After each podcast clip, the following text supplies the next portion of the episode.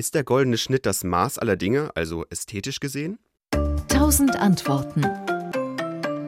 Das wurde oft behauptet, aber das kann man so nicht sagen. Also erstmal für alle, die ihn nicht kennen, was ist der goldene Schnitt?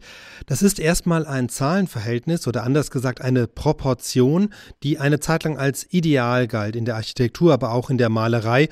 Und diese Proportion gilt dann als golden, wenn sie eine ganz bestimmte Bedingung erfüllt.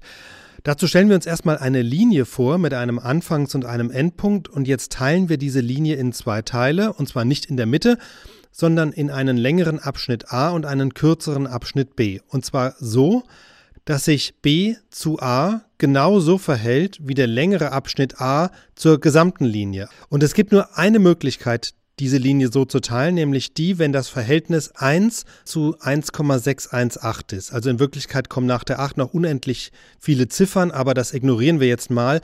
1 zu 1,618, das ist ganz grob 5 Achtel, aber eben ein bisschen schlanker. Man kann jetzt, statt nur von einer Linie zu reden, das Ganze auch übertragen auf ein Rechteck und sagen, bei einem goldenen Rechteck haben Länge und Breite genau dieses Verhältnis.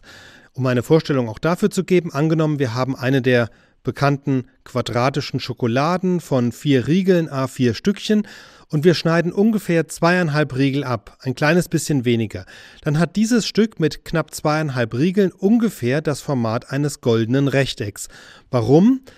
Weil wenn ich dieses Stück mit zweieinhalb Riegeln an eine intakte quadratische Schokolade dranhänge, dann entsteht ja ein größeres Rechteck und das hat dann wieder die gleiche Proportion, nämlich den goldenen Schnitt. Und diese Zahl 1,618, die heißt dann auch Phi, also wie der griechische Buchstabe Phi. Warum wird jetzt um diese Zahl, den goldenen Schnitt, so ein Hype gemacht? Das hat jetzt verschiedene Gründe. Zum einen ist diese Zahl zwar krumm, aber sie hat faszinierend viele besondere mathematische Eigenschaften. Das geht mit Zahlenspielereien los. Also Phi ist zum Beispiel die einzige Zahl, für die gilt Phi plus 1 gleich Phi Quadrat oder 1 geteilt durch Phi gleich Phi minus 1 und da gibt es noch jede Menge mehr. Also man kann zum Beispiel Phi auch anders schreiben als Wurzel aus, Klammer auf, 1 plus Wurzel aus, Klammer auf, 1 plus Wurzel aus und so weiter und so weiter. Das endlos fort. Wenn man diese Summe bildet, ergibt sich wieder Phi. Die Zahl Phi kommt als Proportion auch im Fünfeck vor oder im Pentagramm oder auch in platonischen Körpern und äh, man kann den goldenen Schnitt sogar in natürlichen Formen finden, in Sonnenblumen oder in manchen Kristallen.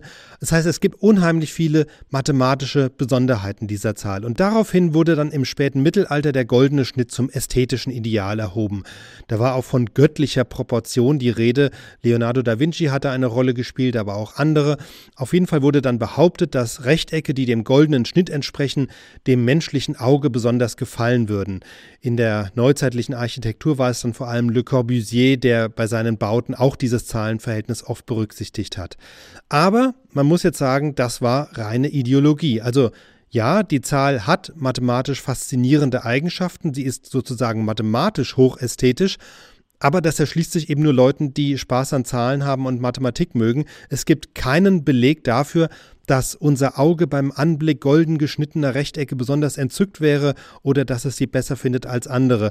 Und zu dem Ergebnis kam übrigens schon der Vater der experimentellen Ästhetik, Gustav Theodor Fechner, im 19. Jahrhundert. Er hat das wirklich mit Versuchspersonen durchgetestet und sein Ergebnis hat er in den Worten zusammengefasst, er könnte, Zitat, nicht umhin, den ästhetischen Wert des goldenen Schnittes überschätzt zu finden. SWR Wissen. Tausend Antworten.